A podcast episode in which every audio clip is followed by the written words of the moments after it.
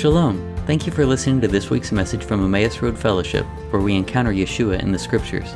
Check out our website at walkingemmausroad.org, where you'll find additional teachings and information on visiting us in Kingwood, Texas. If you've been blessed by this ministry, please consider giving to support Emmaus Road's mission of spreading the good news of the kingdom. May God grant you shalom in the name of Yeshua, our Messiah.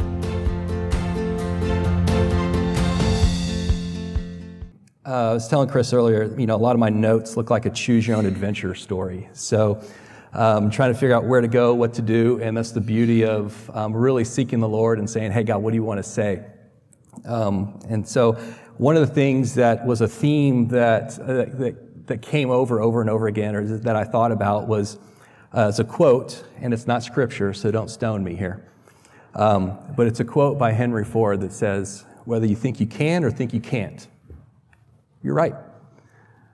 And so it's a matter of how are we approaching what is in front of us? What, what perception, what, what are we looking at when we see our, our path? Um, and so uh, I have slides this time. So last time it was kind of boring. You just had to listen to me and look at me. But I do have slides this time. Uh, and I want to dedicate the, my first slide ever to Chris. Okay, do we have it? Let me see here. All right, Chris, this is for you, big guy. Thank you. I know how you always somehow bring in a chiasm in, in all of your teachings. And I'm like, wow, I have to have that. I saw that, and I'm like, this is, that's got to be my first slide ever for, uh, for teaching. So, no, I'm not. But.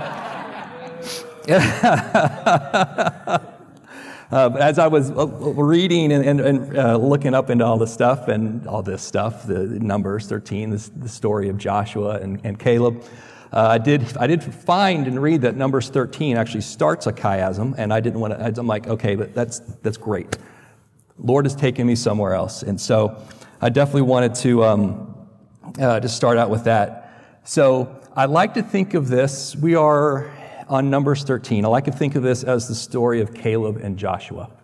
Um, and forgive me if you hear me say Caleb and Jacob every now and then, because those are my children's names. Uh, and so we actually thought about naming um, Caleb's middle name Joshua uh, until he was born on Laura's grandfather's birthday. Uh, so we decided to take his namesake for his middle name. But um, so I'm a little biased about the name Caleb. I'm a little biased. I love this story. I, love um, the idea of, of the promise. I know there's uh, some, some not so good things that happen um, that we still feel the repercussions of today uh, from this story. Um, but um, I have my own Caleb. Uh, and so, but I can tell you this uh, as I was reading the story, and I know who Caleb uh, is in this story, I think one of the reasons why I was drawn to even naming my son that was because uh, to me, it was important that I had a Caleb in my life. Um, I needed somebody in my life to stand next to me and just say, you know what? Uh, there might be giants in the land. It's okay. You got it. You know what? It's not going your way right now. It's fine. You got it. You know, it looks difficult right now, but we this is not, don't let this this define what God says. And so, on purpose, selfishly, kind of wanted to name my first son Caleb because I knew that I would be reminded of this story, of his approach to this story. There's a lot of different angles, there's a lot of different layers of, of what is involved in, uh, in this parsha. Um, and I wanted to focus on and look at, or not I wanted to, but as I was digging into this, I found that the Lord was drawing me and just reminding me about Caleb and Joshua's perspective in this whole scenario. Um, so we talked about it last night, even. The literal meaning of Caleb is dog. Uh, and then it actually, obviously, just like other names, they have multiple meanings. There's other, Caleb also means faithful. Uh, I can't think of actually a better meaning to go together dog and faithful. Um, and then I also learned too that Caleb was actually, for, he represented the, four, uh, the tribe of Judah. in this task. Um, kind of getting ahead of myself. Uh, just kind of assuming you kind of know a little bit of the story here, and apologies about that. But 12 tribes, one representative of each tribe going into the uh, promised land right before they're about to, to, head in there. And Caleb was a representative of the tri- tribe of Judah. But if you also read in the, um, in, uh, in the scriptures, it says his ancestry comes from the Kenizzites, which is a family line of Esau or Edom. And so I'm like, huh? huh? Mixed breed? Is a Gentile? So I'm just, I'm kind of letting you, sh- I'm kind of really what I'm doing is kind of showing you my thought process of how I'm kind of approaching this. And then I thought to myself, where have I heard that before? Gentiles, dogs, faithfulness. And I'm like, ah, it's in Matthew. In Matthew 15, 21 through 28, it says, And Jesus went away from there and withdrew to the district of Tyre and Sidon. And behold, a Canaanite woman from that region came out and was crying, Have mercy on me, O Lord, son of David. My daughter is severely oppressed by a demon. But he did not answer her a word. And his disciples came and begged him, saying, Send her away, for she is crying out after us. He answered, I was sent only to the lost sheep of the house of Israel. But she came and knelt before him, saying, Lord, help me. And he answered, It is not right to take the children's bread and throw it to the dogs. And she said, Yes, Lord. Yet even the dogs eat the crumbs that fall from the master's table. Then Jesus answered her, says, Oh, woman, great is your faith. Be it done for you as you desire. And her daughter was healed instantly. And so we go, wow, how cool is that? Great is your faith. Faithfulness, Caleb Faithfulness, the opposite of fear, which is what the, uh, the struggle is in interpreting what the spies see when they go into the land. Faith is the door that she walked through that pleased Yeshua and gave him permission to apply a heavenly blessing of redemption to her family. And in fact, uh, faith is mentioned in Hebrews 11:6 as well. It says, without faith, it is impossible to please him. Whoever would draw near to God must believe that he exists and that he rewards those who seek him. And then uh, Hebrews 11 goes on to talk about the heroes of our faith and their stories and why they were um, important to know and understand, and how important faith is faith in God, faith in what God says, faith in his promises. And it made me ask myself a question is faith really leading me when as I encounter obstacles in my daily life? Or have I asked God to give me a vision of what portion of the promised land is supposed to look like, what my portion is supposed to look like? Here we are praying every day that Yeshua comes to establish a millennial reign, to establish his kingdom, to, to bring forth and to redeem the land, to redeem us as people, to redeem the, um, just to be, uh, to renew us so, what's my portion in that process? What does that look like? And by faith, am I preparing? Faith is action based. It's not hope. It's not, you know, playing a lottery ticket and hoping I get it. By faith, no, that's not it. Faith is hearing God's word and then planning for it, preparing for it, knowing that it doesn't exist now, but it will exist in the future, and that when it does exist, I have positioned myself to take fullness and grab a hold of it and do everything that I can with what I've been given at that time. And are you preparing your heart and mind to walk in that and function in a capacity that God can use so that He can show people that don't know Him what He looks like?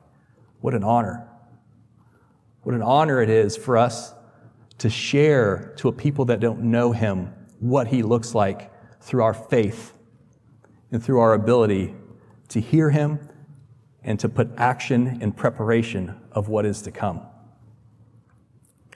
So, Torah portion shalach means to send. It's funny, the last time I spoke was Torah portion bo, and that means go or come. Come, send, come, send. So some teachings continue, though, with the word lacha is after that. So as I was reading, said Shalach, and then all of a sudden I do a little YouTube search or I do a, a search online. I say Torah portion Shalach. Just want to see what, what things are out there. And a lot of it came Shalach Laha. Shalach Laha. Okay. Then I asked myself again, huh, where have I heard that before? You ever play that game when you study? It's a good game. It leads you to uh, some fun discoveries. So start, where did I hear that before? Lacha might sound familiar. It is the name of the third Torah portion, ending in, uh, uh starting in Genesis chapter 12, Lech Laha. So this is Shalach Laha. But I wanted to go back and like, okay, well, what does that say? So in Genesis chapter 12, verse 1 through 3, as we see here, oops, let me go ahead and read it first, and then I'll read my notes. Sorry about that. Now the Lord had said to Abram, Get out of your country, from your family, and from your father's house, to a land that I will show you. I will make you a great nation. I will bless you and make your name great, and you shall be a blessing. I will bless those who bless you, and I will curse him who curses you, and in you all the families of the earth shall be blessed. Of course, it's like the beginning of the land. The land is so important in the story. And when I play this game, where have I heard that before? It takes me to the very beginning of where that starts. And so I start reading and I start knowing, because I kind of know the story a little bit.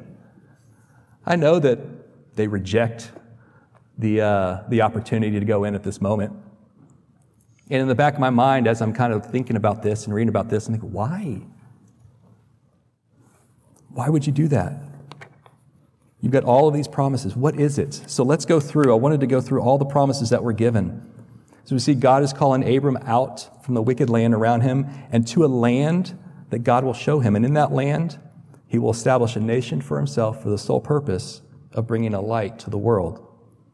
Genesis 15, 7 says, And he said to him, I am the Lord who brought you out from Ur of the Chaldeans to give you this land to possess. So we're building a case almost like afterwards. Say, hey, all of you spies, this is, these are things that God has promised us. So in Genesis 15, 18 through 21, it says, On that day the Lord made a covenant with Abram, saying, To your offspring I give this land, from the river of Egypt to the river, to the great river, the river Euphrates, the land of the Kenites, the Kenizzites, the Cadmonites, the Hittites, the Perizzites, the Rephaim, the Amorites, the Canaanites, the Girgashites, and the Jebusites. Whew, how'd I do on that? so God covenanted himself with Abraham and promised this land to his descendants. And that promise continues as we look at Genesis 26, 1 through 5. It says, Now there was a famine in the land beside the former famine that was in the days of Abraham. This is Isaac now. So all these promises were given to Abraham, and now he's given them to Isaac, um, confirming that this promise, this covenant, is still good. And Isaac went and Isaac went to Gerar of Abimelech, king of the Philistines, and the Lord appeared to him and said, Do not go down to Egypt. Dwell in the land which I shall tell you. Sojourn in this land, and I will be with you and will bless you. For to you and to your offspring I will give this land. And I will establish the oath that I swore to Abraham your father. I will multiply your offspring as the stars of heaven, and will give to you, give to your offspring all of these lands, and in your offspring all the nations of the earth shall be blessed. in Genesis 26. Oh, wait, it continues. Sorry about that. Because Abraham obeyed my voice and kept my charge, my commandments, my statutes, and my laws. So during the famine, God confirms with Isaac that the land he is in at that moment is to belong to his descendants based on the covenant made with Abraham. So we're building a foundation of the promises of this land. Genesis 28, 1 through 4 says, Then Isaac called Jacob and blessed him and directed him, You must not take a wife from the Canaanite women. Arise, go to Padan Aram to the house of Bethuel, your mother's father, and take as your wife from there one of the daughters of Laban, your mother's brother. God Almighty bless you and make you fruitful and multiply you, that you may become a company of peoples. May he give the blessing of Abraham to you and to your offspring with you, that you may take possessions of the land of your sojourners that God gave to Abraham. That you may take possession of the land. And then God continues to confirm the covenant in a dream to Jacob in Genesis chapter 28, 13 through 15. And behold, this is after he lay down, and we see the angels ascending and descending on the ladder. Jacob's ladder, as we call it. And behold, the Lord stood above it and said, I am the Lord, the God of Abraham your father, and the God of Isaac. The land on which you lie I will give to you and to your offspring. Your offspring shall be like the dust of the earth, and you shall spread abroad to the west and to the east, and to the north and to the south. And in you and your offspring shall I shall all the families of the earth be blessed. Behold, I am with you and will keep you wherever you go, and will bring you back to this land, for I will not leave you until I have done what I have promised you. Again, a promise that this land is for the descendants of Abraham, Isaac, and now Jacob, and that he will not leave them until he has done what he said. In Genesis 35, 9 through 12, God prepared, appeared to Jacob again, and when he came for Padan Aram and blessed him, and God said to him, Your name is Jacob. No longer shall you be called Jacob, but Israel shall be your name. So he called his name Israel, and God said to him, I am God Almighty, be fruitful and multiply. A nation and a company of nations shall come from you, and kings shall come from your own body. The land that I give to Abraham and Isaac, I will give to you, and I will give the land to your offspring after you. And then we'll end with Genesis 46, 1 through 4, where Jacob is old, there's a famine, and he's about to go down to Egypt. And God reaffirms. So Israel took his journey with all that he had and came to Beersheba and offered sacrifices to the God of his father Isaac. And God spoke to Israel in visions of the night and said, Jacob, Jacob. And he said, Here I am. Then he said, I am God, the God of your father. Do not be afraid to go down to Egypt, for there I will make you into a great nation. I myself will go down with you to Egypt, and I will also bring you up again, and Joseph's hands shall close your eyes. So don't be afraid to go down, because I'm coming, I'm bringing you back up. So we have all of these promises about the land and whose it is and whose it belongs to and what God desires to do with it. And so after reading this, we see a constant reminder of the promise of the land. So, what happened? As I, how should I ask? Why would there be such pushback and fear in regards to this promise? What was so different from the 10 spies compared to Caleb and Joshua? And so it made me think um, what is it? How is it? How did they make decisions? How did they look at this? What's their approach? Um, have you ever heard of the phrase, facts don't care about your feelings? Probably have heard about it. It's usually used in political talk. I'm not going to go there. But sometimes, you know, facts don't care about your feelings. You know, you'll use it to prove your point, win an argument, bring something up. It can be difficult at times when you're trying to convince somebody of something. You've got all these facts. Somebody, hey, I want to, I want to fly. Great. Jump out of the tree. The fact is, you're going to fall and hurt yourself, even if you feel like you want to fly. So you try to use, you know, some form of, of logic. Um, it can be frustrating when you can point out all these facts. I'm going somewhere with all this. And in your corner, you prove your point, but the person that you're talking with just doesn't see it. They don't see the facts speak for themselves because the, also, the opposite is true. Sometimes feelings don't care about your facts. There's basic understanding where I come from uh, buying. People buy. When people buy, they buy emotionally and justify it logically. In fact, emotion is the language of the unconscious mind.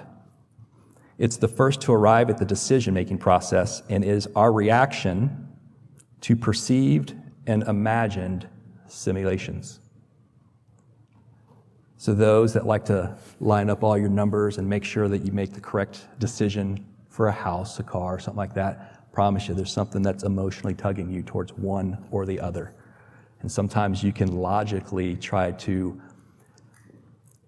convince yourself to purchase what you're emotionally drawn to. So think about it this way.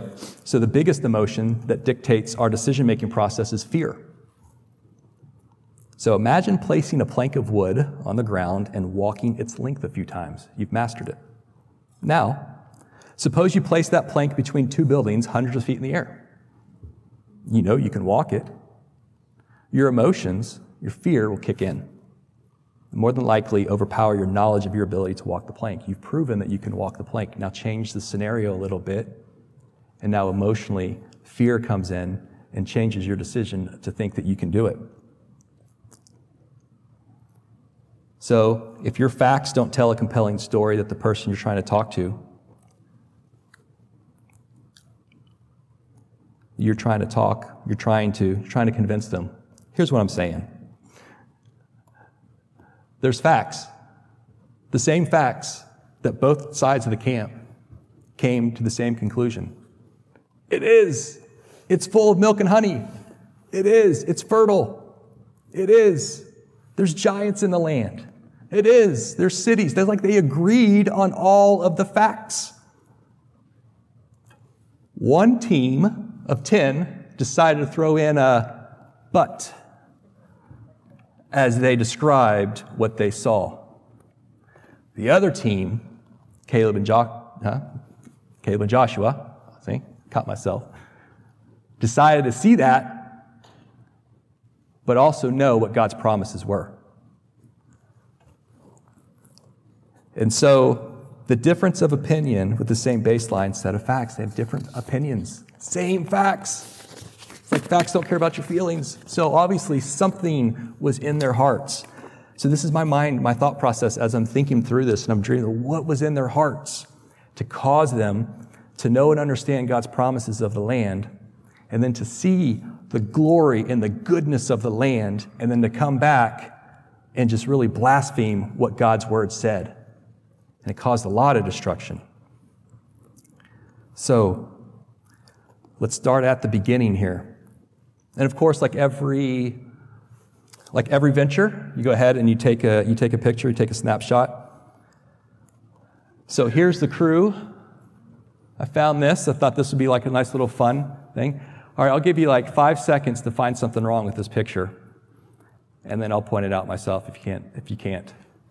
These were the 12 men that were supposed to go, and somehow somebody's wife came in the picture.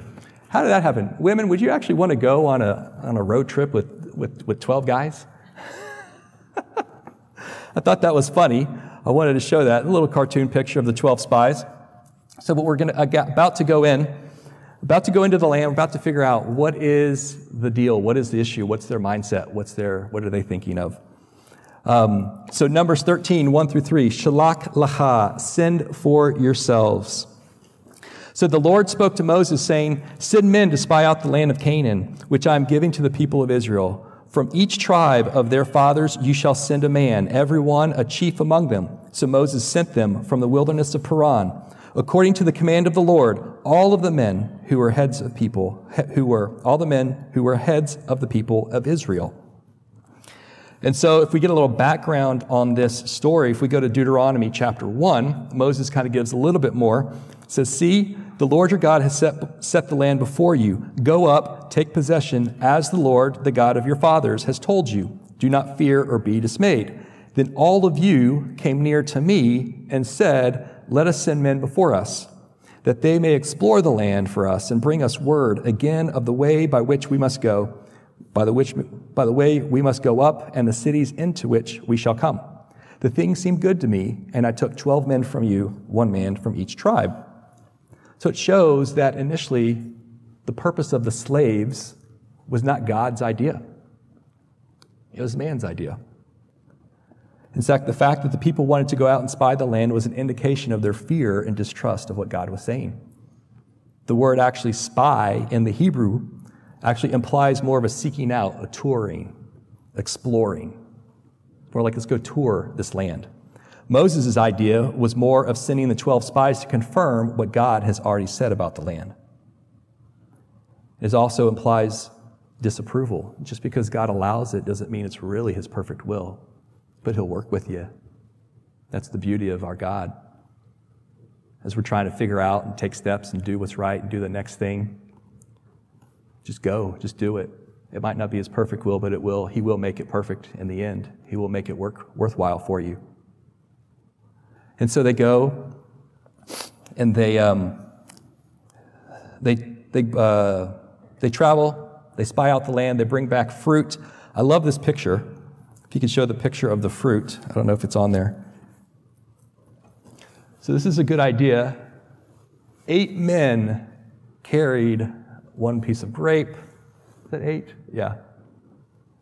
And so I got that from uh, the Jaffe, Jaffa, that's called the Jaffes. Hey, Jaffes. Jaffa family, um, Parsha uh, book. And it was such a good, good picture.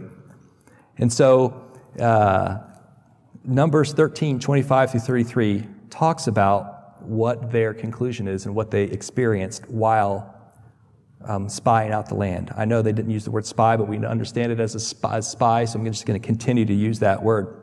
It says, At the end of 40 days, they returned from spying out the land, and they came to Moses and Aaron and to all the congregation of the people of Israel in the wilderness of Paran at Kadesh. They brought back word to them and to all the congregation and showed them the fruit of the land. And they told them, We came to the land to which you sent us. It flows with milk and honey, and this is its fruit. However, the people who dwell in the land are strong, and the cities are fortified and very large. And besides, we saw the descendants of Anak there and the Amalekites dwell in the land of the Negeb. The Hittites, the Jebusites, and the Amorites dwell in the hill country, and the Canaanites dwell by the sea and along the Jordan. But Caleb quieted the people before Moses and said, Let us go up at once and occupy it, for we are well able to overcome it. Then the men who, who had gone up with him said, We are not able to go up against the people, for they are stronger than we are. So they bought, they brought to the people of Israel a bad report of the land that they had spied out, saying, The land through which we have gone to spy it out is a land that devours its inhabitants, and all the people that we saw in it are of great height. And there we saw the Nephilim, the sons of Anak, who came from the Nephilim. And we seemed to ourselves like grasshoppers, and so we seemed to them. So it devours its inhabitants. Actually, some of the sages say that God caused many of the Canaanites to die during the spies' mission in order to divert the population, population's attention from the unwelcome Jewish spies. And also, they had no right to consider how the giants viewed them.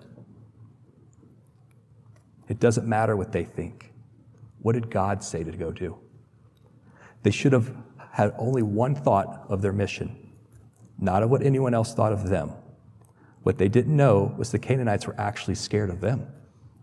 How do we know this? Well, Rahab tells us 40 years later. In Joshua 2 8 through 11, says, Before the men lay down, this is our Haftarah reading as well. She came up to them on the roof and said to the men, I know that the Lord has given you the land, and that the fear of you has fallen upon us, and that all the inhabitants of the land melt away before you.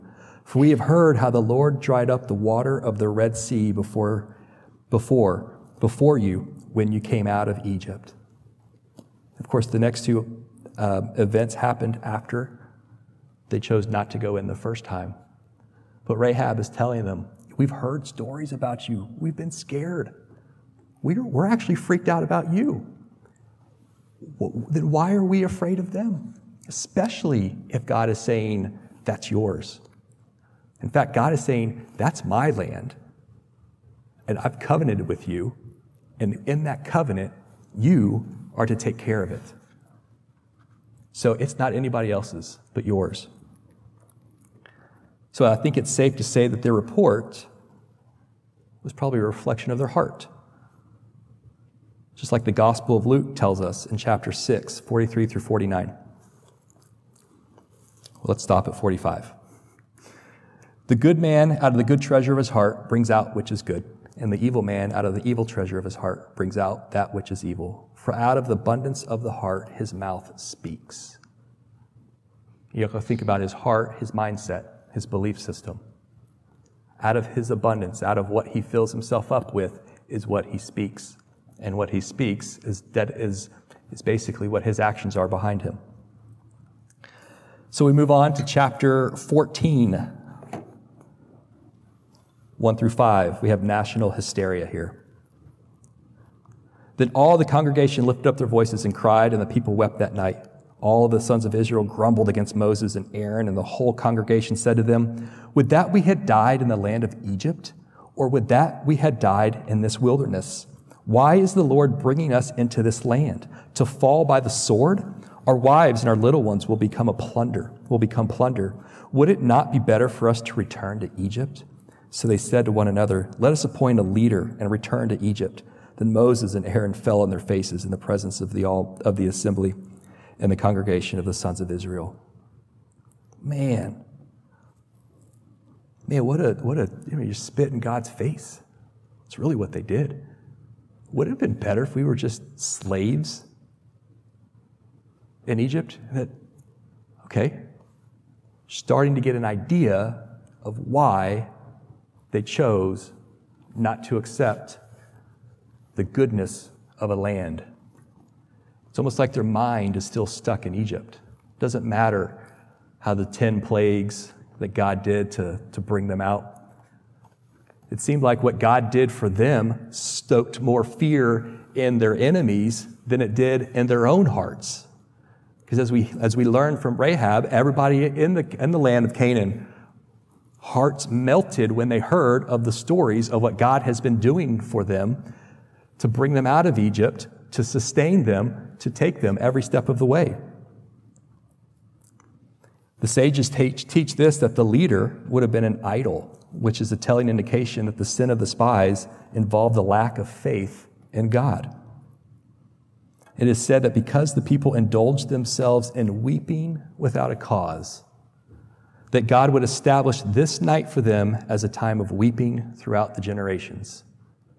Because we know that this is the night of the ninth of Av that they came and gave the, the bad report. And the ninth of Av, as we know it, is the day of fasting and mourning because it's the day that both temples were destroyed. It will eventually become a day of rejoicing.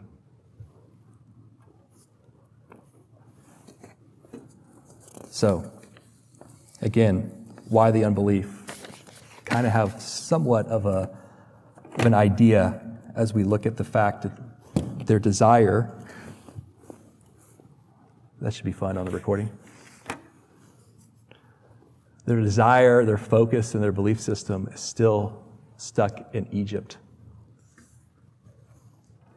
So, there were 430 years from the time God cut covenant with Abraham until the Exodus. Isaac was born 30 years later, and it was 400 years until the Exodus from Isaac's birth. Then Jacob was born, had 12 kids. Joseph was sold into slavery and went down to Egypt, and then the famine. It was the famine that caused the Israelites to move everyone down into Egypt, and they were in Egypt for 210 years. And then 94 years later, it was the death of Levi where the Israelites transitioned from citizens to slaves. So they were slaves for 116 years before the Exodus. So I say that because I said in today's terms, that would be 1907. Start thinking about it. 1907. My dad's dad was born in 1919. And so, from my family's point of view, from the way I've looked at this, that would be at least a minimum of four generations born in slavery, and our minds would have been programmed and trained that slavery is the normal way of life, and any other way of life was just not for me. In fact, uh, Myron Golden, who's a, a business mentor and consultant, talks about the poverty programming trap. And it's something I'm chewing on. He says that people will never behave consistently that is inconsistent with their programming. In other words, your belief system will dictate your actions. Your programming, how you develop your belief systems, runs your subconscious mind, and in fact, success and failure are produced from the subconscious level. Very important. That 90% of your life's results come from your automatic mind, your subconscious mind. We start to build habits and we just start to constantly repeat what we've programmed our minds to repeat. How do our minds get programmed? What do you watch? What do you listen to? What do your parents say? What do your grandparents say? Very important for us as parents to speak truth and speak God's life into our children. So then, when we hear a truth that goes against our belief system, goes against what we're programmed, we reject it. it. Doesn't go along with our paradigm. When we walk into the promised land and we see all the goodness that God says we can have, we reject it. Because there's something inside of us that doesn't believe that God says that we can do and have what God actually says that we can have. That's why you have to constantly stay plugged in to information and content that encourages and confirms your identity and purpose in God. It's why in Philippians, Paul tells us this in Philippians 4 8. Finally, brothers, whatever is true, whatever is honorable, whatever is just, whatever is pure, whatever is lovely, whatever is commendable, if there is any excellence, if there is anything worthy of praise, think about these things. And we have David that, that meditates day and night on the Word of God because he knows he's going out into a world that is going to try to confront his belief systems. So it's hard to unplug from our old operating system. It's uncomfortable. In fact, have you ever watched someone that has mastered their craft? It's actually pretty cool. They operate at a different level. It's really amazing to watch. I think about just playing, um, playing baseball at the college level. There were guys that just stood out. It was amazing. In fact, it was really cool. I got to take um, Caleb and Jacob. Okay, I can use those two names now. I got to take Caleb and Jacob to a, uh, to a baseball game. Um, Dallas Baptist was playing UNC Charlotte at Rice for the Conference USA Championship. Um, and I played my ball there at, at DBU for about three years. And um, we sat front row, and they got to see firsthand a pitcher throw about 93, 94 miles an hour.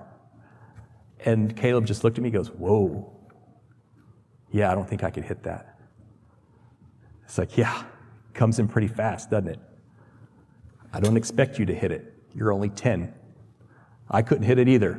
I'm 45.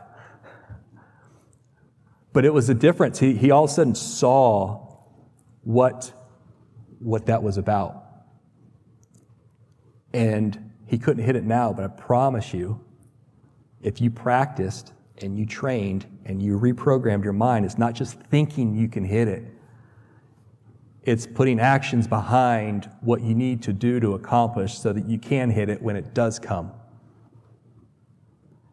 You never know when God's going to call you to say and go, hey, here's a land I want you to go. It's not my idea, but hey, if you want to go tour this land, let's say it was God's idea.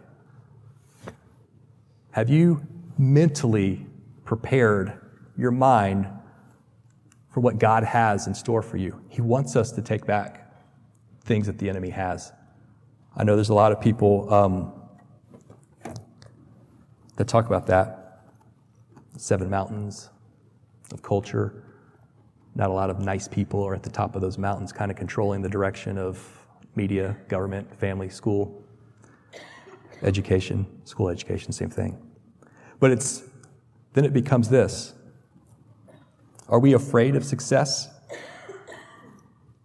Is more responsibility and accountability keeping us from moving forward? Are we self sabotaging ourselves for not preparing for what God has for us next? And it's these questions right here that is why I needed a Caleb in my life. It's also why God gave me Laura as my wife. So I remember moments when I would come home from work. If you've ever seen Laura work the kitchen, it's amazing. She has everything prepared exactly at the same time. It's a gift.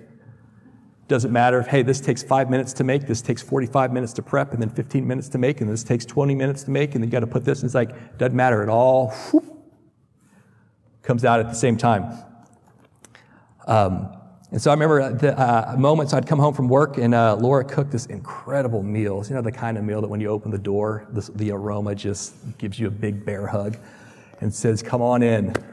It's time to just sit down and enjoy yourself.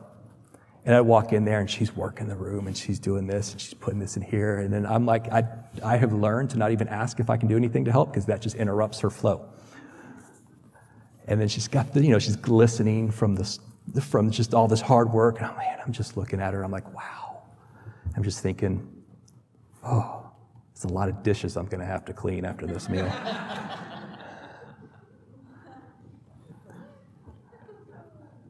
so my mindset was wrong. I'm thinking, oh, I got to clean all this up. Instead of, wow, look at this meal that I'm going to be able to get to enjoy. Um, I want to finish with, uh, with this. I'm going to go ahead and finish with this. I got some other things that was going to, to quote. But I want to finish with this in the, in the Chumash. It says, The basis for the spy's error. The question remains how the spies, great men and leaders of the nation, could have sinned so grievously especially when two of their numbers were telling the truth. The Jewish people were about to enter a new type of existence. In the wilderness, they had been surrounded by miracles. Their food, their protection, the freshness of their clothing, everything had been miraculous. Upon their imminent entry into the land, all of this would change.